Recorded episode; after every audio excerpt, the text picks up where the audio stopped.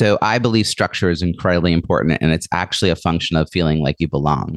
So if you're a leader and you think you can just bring people together in a physical room or in a virtual room and that's the end of your job, you're really mm-hmm. missing the magic of what makes those moments happen. It's not just that people are thrown into a room, it's that there's some structure behind that. And sometimes the structure is so seamless the people in the room don't even recognize it. Like that's that's really well done when they don't know why it worked so well. Welcome to CEO on the Go, the show about personal and professional growth for busy leaders like you. I'm Gail Lance, and I'm here to help you think differently, solve big problems, and inspire change. It's tough to do on your own and even with a team, but it is possible. So let's get started.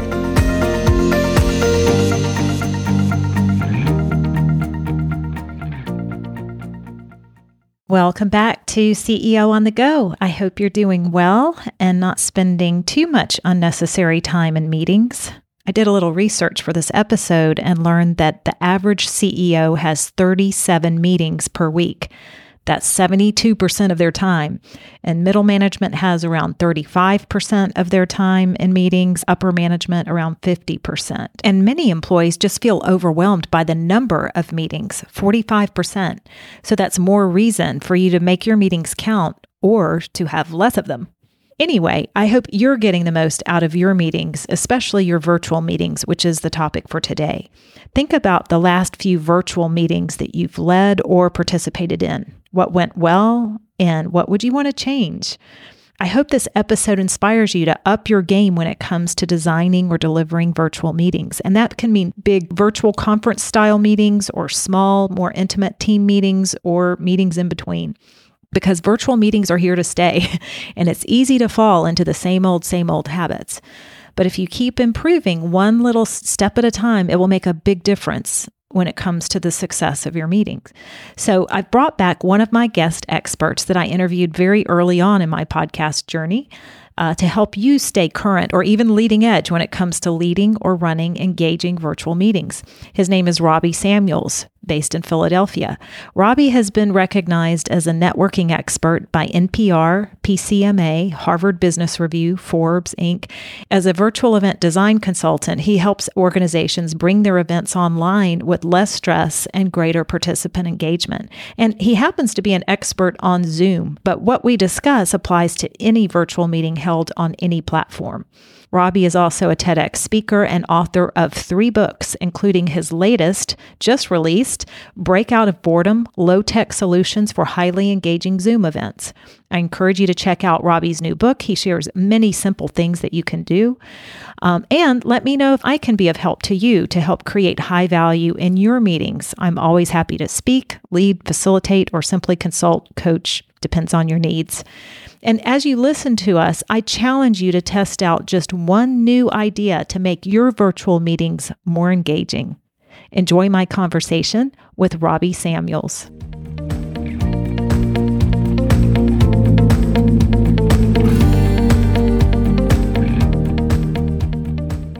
Robbie, welcome back to CEO on the Go. I'm so glad to have you back. It's such a pleasure. Thank you for having me back. Yeah. Well, I think you were among some of my early guests that I had on when I first started the podcast a couple of years ago. And I so appreciate all your help um, in helping me design and execute engaging virtual meetings. So, we still need to be talking about this topic, I think, because virtual meetings are here to stay. There's still the, the, hybrid workforce. And even though people are working in offices, they're having to communicate virtually and have virtual meetings. So, what are you seeing out there? Why would you argue that it's still important? In the beginning of the pandemic, I think we all gave each other a lot of grace around how we showed up virtually. We were just all making our way and doing our very best. And now, three years later, and beyond, it's becoming very clear who made an effort to keep getting better at showing up virtually, whether it's speaking, hosting, you know, facilitating, running meetings, whatever it might be, and who uh, literally just turns on Zoom, and that's like the end of their Zoom expertise. And that divide's only going to get greater. And so when people are complaining about Zoom fatigue or not another Zoom or Zoom's a four letter word, um, which it is, I get. Uh, it's because of how people are using the tool. And there are people um, that, like myself and those that I've trained, that are doing just such wonderful, transformative, inclusive, and engaging online experiences. And when you have that moment, and then you go back to somebody who's doing the whole 45 minutes of death by PowerPoint, followed by ineffectual Q&A and no one moderating chat, which is so 2019. Um, the, the difference is really stark. So I just feel like now three years in is the time for us to really get serious. Sometimes it's small things. It's like finessing. Sometimes it's the design and like plan ahead of time.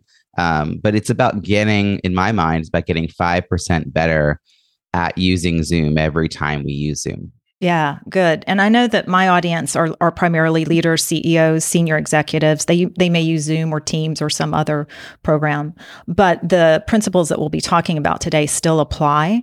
And so, you know, knowing that a lot of leaders are listening, one of their concerns sometimes is just how do they start a meeting? I'd like to start with just some of the basics.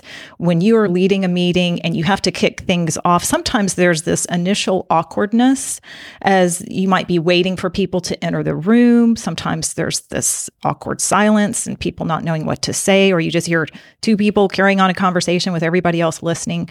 So, what can a leader or manager do, whoever's running that meeting, to to really have a strong start and take charge from the beginning? I think it, it depends on the size of the the meeting that you're having. If it's really a small team and it meets regularly, it might be a different opening than if it's a gathering for a presentation that you're doing and these people don't necessarily all know each other. I just went to an orientation um, virtually for a group that I, my wife and I were considering joining.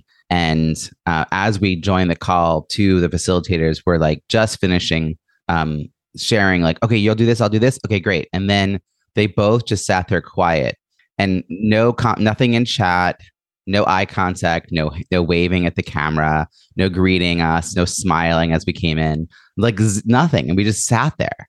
That is the thing we can avoid. So it's super awkward. Um, now the other extreme is what you said, which is where if um, the facilitator had noticed someone, let's say that they knew, and they're like, "My gosh, Mary, it's been so long," and like those two start having a conversation as everyone else starts trickling in.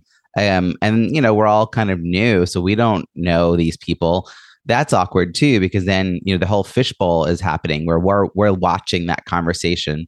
It's also really hard to to end that like wrap that conversation up in a smooth way and then transition to the full group. Um, you have to really be like okay stop you know? So the in between would be a few things. One would be um, don't let people into your room until you're really ready to go. Like having a waiting room on is really key but turning it off, turning off the waiting room once you're ready to go. So, two things are important here. One is when you're setting up your meeting, um, and I'm I'm I am specifically going to talk about Zoom, but I agree with you that these principles work on all virtual platforms. And a lot of the things I write about in my latest book, Break Out of Boredom: Low Tech Solutions for Highly Engaging Zoom Events, apply also to in-person events because it's about design and facilitation. Um, but having the waiting room on means that you can do all that behind the scenes stuff without anyone watching. And you only let people in and you disable the waiting room. Think about it as like a teacher. You prop the door open only once you're ready to have the students come in. Uh, and then write notes in chat, wave the camera. Like I'm not saying you have to unmute because then you fall into that trap of all talking to each other. But you know, waving, eye contact, smiling at people, writing welcome in chat, um, the little things can really go a long way. And also decide when you're going to start your meetings. The phrase that really kills a meeting is let's just see we can have a few more people come. Let's just wait another minute and see who else comes. I, I know there's some more people waiting. We're waiting. We're just going to wait a few more minutes. That's vague. I start most of my meetings two minutes after the start time, but in chat, I will say, you know, meanwhile, enjoy the music. I'm playing some music. I'm waving and smiling at people. And then, you know, two minutes after, it's like, okay, go time. Be specific about that. Be clear about that. And and also I'm not waiting for like a vague number of people to arrive. I'm just giving everyone a little bit of grace time because I know that we are moving from one virtual meeting to another without necessarily like a bio break in between. Uh, I could have I could cut that to one minute or I could start right away. I just it's it's a design question as opposed to we're just going to sit here in silence until everyone shows up, which is Yeah. awkward. Yeah. So, what about during the meeting? Um, you know, when you're in an in person meeting, you kind of read the room a little bit more easily and you can look around and you can see when somebody wants to jump in, or you may be able to politely um, help someone uh, wrap up their comments. So, how do you do that virtually? I know that that's a frustration that some of the leaders I work with um, express is really having to manage the meeting virtually to make sure everyone's engaged that that should be and also not allowing people to dominate. Some of the typical things you deal with in person but it's a little more challenging virtually. I've actually found it to be easier to manage this online, and I'll tell you why. okay yeah tell us. In person, there may only be one microphone, and so if Bob at the beginning of the Q and A is the first to the microphone, and Bob tells a long story and doesn't actually have a question, you're like waiting for the question. You're like, "Oh, Bob, do you have a question?" But you don't actually have another microphone. Whereas here, all of us have microphones, so it's a lot easier. Um, so there's two things you just said. Um, one is how do we make sure that everyone's engaged, and and that's the question of structure. And then the other one is how do you interrupt people politely? And I will I will answer both. So I believe structure is incredibly important, and it's actually a function of feeling like you belong. So if you're a leader and you think you can just bring people together in a physical room or in a virtual room and that's the end of your job, you're really mm-hmm. missing the magic of what makes those moments happen. It's not just that people are thrown into a room, it's that there's some structure behind that. And sometimes the structure is so seamless the people in the room don't even recognize it. Like that's that's really well done when they don't know why it worked so well. So communicating to the people in the room, the participants, here's when and how to ask questions. So in a virtual space, don't assume that everyone's going to know what to do, uh, particularly if you have new people coming in all the time. Are you taking questions through a Q&A section on on the platform? Are you going to take questions via chat? I like to ask people to write the word question in all caps before writing their question in chat, so I'm more likely to spot it. Um, will questions be answered throughout or mostly at the end? You know, like just uh, those kinds of frames. So I, I like to do a little Zoom orientation housekeeping piece at the beginning of a meeting as a way to sort of level set. This is what we're doing. You know, here's what I like you to add after your name. You know, first name, last name, pronouns if you'd like, and your location, like whatever the whatever thing you want them to do. And then the other piece you asked is about interruption, and it comes down to thank you, thank you, thank you. Next. So Bob's going on telling a story. And the thing is, without interruption, Bob doesn't realize that he's ramping up as opposed to slowing down. Mhm. So you just so, oh, thank you. Oh, that's awesome. Oh, appreciate you sharing that. All right, perfect. All right, now we're going to hear from Gail. So there's three, you say three niceties that just sort of interrupt the flow a little bit. And and and really it- what happens is it's preventing Bob from from ramping up.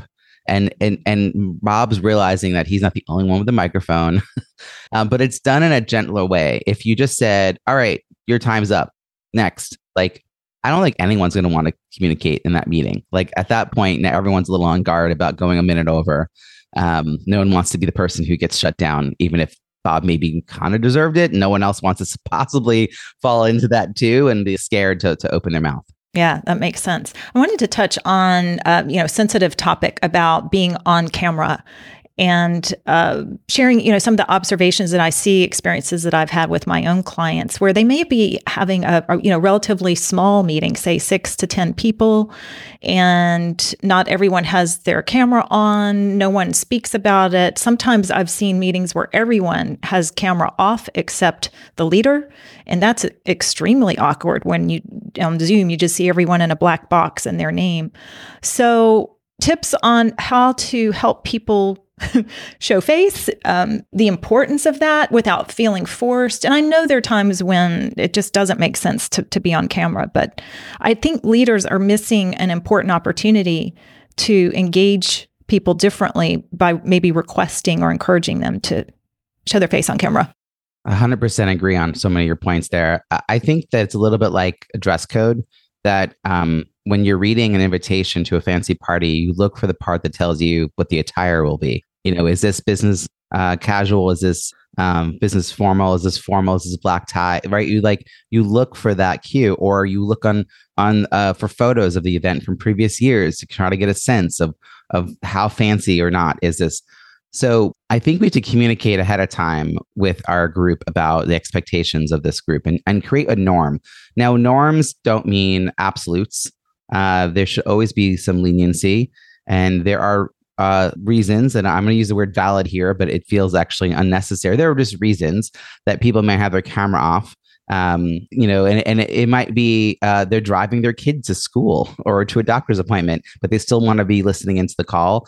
Um, there's also neurodiversity issues where actually paying attention is easier when you're not also um, looking at everybody and looking at yourself. And by the way, you can turn off your own self view if that's part of the issue.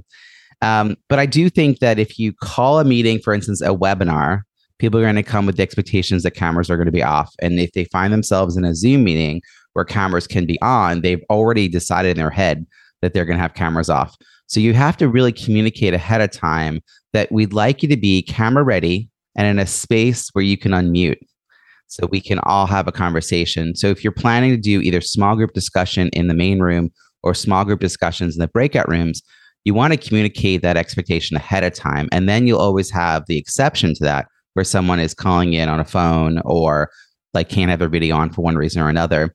You can't spring it on people uh, either. That, that that really doesn't work. And I also think that this probably impacts women more than men because um, women, because I tend to work with a lot of women uh, entrepreneurs, and and they they want to they, the effort to be camera ready is a little bit more than me putting on a polo shirt. Yeah yeah. Um so what you know if you really want people to be comfortable showing up then it, then you're giving them the lead time to know how how you want them to be so they can be prepared. Um but then I think part of this is also about making the case for attending live versus watching a replay. And if there is no interaction, in the room, if you're not going back and forth and having a conversation, if there are no breakout rooms, if you're not even watching chat to see what people are saying, well, then they're checked out. The people who show up are feeling checked out. The people are starting to think, well, I can just watch the replay of this, which they probably won't, by the way, because life is busy. So I just, I think, um, yeah, make the case and make it really clear what the benefits are of being present. You'll get to participate in the conversation, ask questions, engage, and it's really hard to read body language if the camera's off. but you can read body language a lot better and, and know when people are leaning in, you know they're wanting you know they're kind of interested. You can tell they're confused by their facial expression. These are things that you miss entirely out. It's like we're going back to using phones. yeah. And from a leadership perspective, too, I think one tip is to help them understand why. Like you're not the, the leader saying, you must turn on your camera. We really want everybody to see each other. It's, we think this really helps us come together as a team and engage at our best and solve problems better. So to help them speak to the benefit of that for all involved, as opposed to this mandate that everybody's got to have camera on. So um, you yeah, touched on value. it. Yeah, yeah. You t- you touched on another topic that I I think is also um, a good reminder for leaders that aren't using this feature enough is the breakout room, and I know that you've you've taught me specifically having three people in a room like three is the magic number um, in a lot of the meetings i'm running it may be an hour long like i said six to ten people is kind of an average but you could even do very quick maybe five minute breakout sessions and achieve something that's really important by having that more kind of intimate dialogue. But I know you spoke to the number of three as kind of the, the magic number. So well, it depends on how many how many rooms are going to be open. So I um I think for a quick kind of icebreaker, get to know you, check in, uh, two people for five minutes or three people for six minutes. And the reason three people for six minutes works really well is if you have a lot a lot of rooms you're opening, there's always a chance that someone's going to end up um, not getting to the breakout rooms because their internet fails them. The chances of two people in one room having that happen really diminishes. Um, so you wouldn't want there to be two people in a room, one of them doesn't make it, and then one of them's just sitting there waiting, like wondering what's going on. Now, if you only had uh, four or five rooms that you were opening for 10 people, uh, then I think two people for five minutes could work because you could quickly notice, oh, you know, Mary didn't make it. Let me let me go move Sally over. You know, like you could do things like that. But three people is nice because if you were in person, it's the, it's the equivalent of meeting the people sitting next to you. It's the people close. It's like really getting there a little early and getting a chance to chat. And we're we're missing some of those um, serendipitous moments. And I think building that into a weekly meeting could be really wonderful. Something I've been doing now for many years is I do a quick check in where people share their personal and their professional win. And it's three people for six minutes. And it's nice because, I mean, professional wins are always wonderful to help. You know, not everyone knows what everyone else does in a business or in a company. But the personal wins, like, oh, my granddaughter graduated from college, like, you know, like that kind of thing it's water cooler talk and it's wonderful and people connect around all of that and they feel seen and appreciated and they're more present in the meeting because they get to say the thing that they're thinking about and it's it's relationship building and it takes all of 6 minutes so the total thing i would say plan it could be a total of 10 minutes it would be a minute or two to to sort of say hey everyone we're going to do this thing you're going to share your personal professional win i'll give you my example so then whoever's saying that this prompt says their person professional win, that gets people thinking about their own wins because a story leads to someone else thinking of their own story. Then you have the six minutes. And when you come back, what I like to do to close this out is ask for nominations in chat. So, hey, did you hear a particularly awesome, compelling, or wonderful win? Write that person's name and either the word personal or professional, and we'll call on them, see if we can have them share briefly what that win is. Call on two to three people and you get to hear these amazing things. And now you jump into your call, and everyone is feeling seen, good, present, yeah. supporting each other. They're all present. They're all. It's not just the leaders doing it. They're they're all collectively creating this experience. And it took ten minutes the beginning of your call. Um, it's. I think it's a wonderful way to establish rapport um, particularly if, if it's a group that is you know starting to get to know each other and everyone will always have a new win to share. It's not an old question. It, it will always be something little w or big w they'll always have something to share. Yeah that's a great technique and i wanted to emphasize too the importance of clarity and what you're requesting them to do. You know to just have one simple ask or a statement or fill in the blank or something creative that you can come up with. You know like what's been the best part of your week? Uh, what is the project that you're most looking forward to? Do you notice how my questions are positive oriented? I like those in a business setting because we don't ask them enough. We're always talking about what is the problem we need to solve or where did we mess up last week and who is at fault and how can we fix this? So, having a very clear, concise, kind of positive oriented question can really help elevate your meeting and the morale as well. One last tip on that would be to tell them the order in which they're going to go. Yes, to save time uh, yeah, that'll just otherwise they all just stare at each other for a moment when they get in the breakout room. So alphabetically or reverse alphabetically by first or last name. Uh, anything else will probably just take away time and and be a little confusing, like length of hair, color, you know, brightness of color of shirt, all that stuff, birthdays. It all takes away from the conversation. And there are also technical tools in each of these platforms. I know in Zoom, you can actually have it set up so that the countdown clock appears in the top right corner of the breakout room so people really know how much time is left and they can manage um, yeah seeing the clock tick down that's a really helpful visual. Good um, good. Well, I know there's so much more that we could talk about, and you cover so much in your book, and you've you've covered so much just really over the the years that I've known you, and appreciate what you've what you've shared so much, and you're helping me learn how to design and deliver engaging meetings. Are there any final tips or something that you you would send leaders off on? Like if you do nothing else, remember this, or be sure to do that. Like, is there one kind of overriding um, tip or thought that would be most helpful? if you're a leader and you have the opportunity to be interviewed on MSNBC or CNN, would you change anything about the way you're physically set yourself up? So, is your camera eye level or are you looking down at the camera? Are you sitting in the middle of your screen nice and tall with only two fingers of space above your head or are we looking at your ceiling fan? Um, you know, like these are little things that will make you look a lot more professional uh, to just have your your physical setup, like your your video framing, good quality audio, good lighting, right? Like all these basic things. The lighting should be it's lights, camera, you. So the light always goes in front of you, and then the camera's in front of you, and then you. You don't want any light behind you. You don't want to backlit. You want to be side lit with a shadow of your face. You don't have your vertical blinds coming across your face in the middle of a meeting. So, you know, ask yourself, am I ready for prime time? Or is there something I can do to really up my game with just my audio, my video, and my framing that will make me look better? And then get your team to all do the same thing. Because then when you switch from, you know, who's, pre- let's say you have three people presenting, those people should all be framed the same way.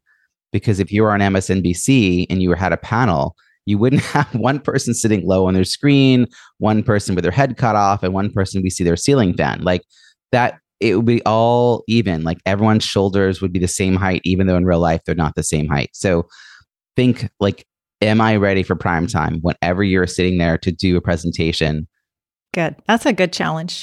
Um, and like you said, one that even if they're not comfortable doing it themselves, to, to share this with their teams, whoever manages their media or runs their meetings, just to ask the question, what can we do to take this up a notch to really make sure that we're positioning ourselves and reflecting what we want um, in this virtual world? Yeah, there's that Japanese concept, Kaizen, that I, I learned that term after for like three years. I was talking about getting getting uh, incrementally better. And Kaizen is this concept, it's very old concept. So, you know, it's not that we have to do leaps and bounds different from what we did previously. It's that we look for little things we can improve. And then that becomes more comfortable and that becomes our norm. And then we look for the next little thing we can improve. And we keep doing that. And we elevate everybody's experience over time so that people stop. Part of the reason they're not turning on their camera and all that is that we're tired of the way meetings are being run. And I will say the last thing I will say on this is do you need a meeting? because not every meeting should actually be a meeting. Some meetings should be an email or a Slack. Yeah. Um, so that's a whole other episode, by the way. Yeah. the purpose of the meeting should be really well defined. Yeah. And and expressed ahead of time. So if people understand the value and the purpose of this meeting, they're more likely to be more present and engaged from the get-go than if they think, oh, this could have just been handled. Like I could have been CC'd on this. I didn't even need to do anything.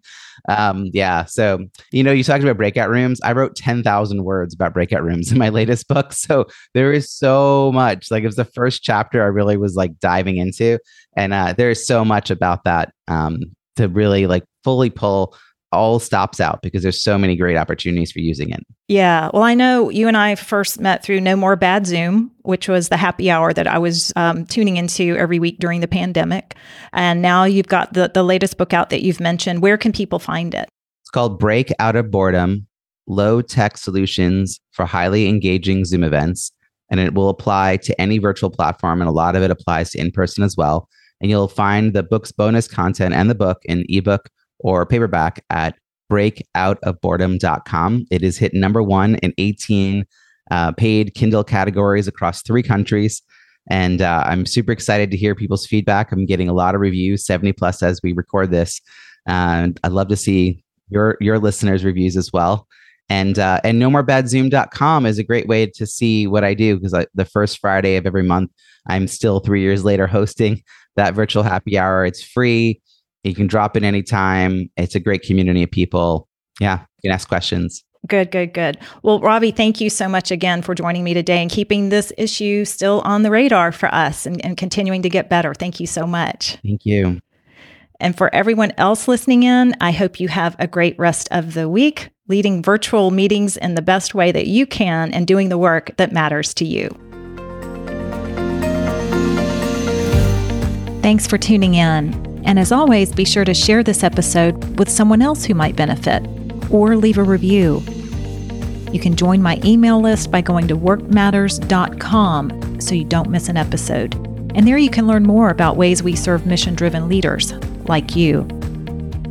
If there's a challenge you want to discuss, I'd love to hear from you. In the meantime, keep growing as a leader, inspiring change, and doing the work that matters to you.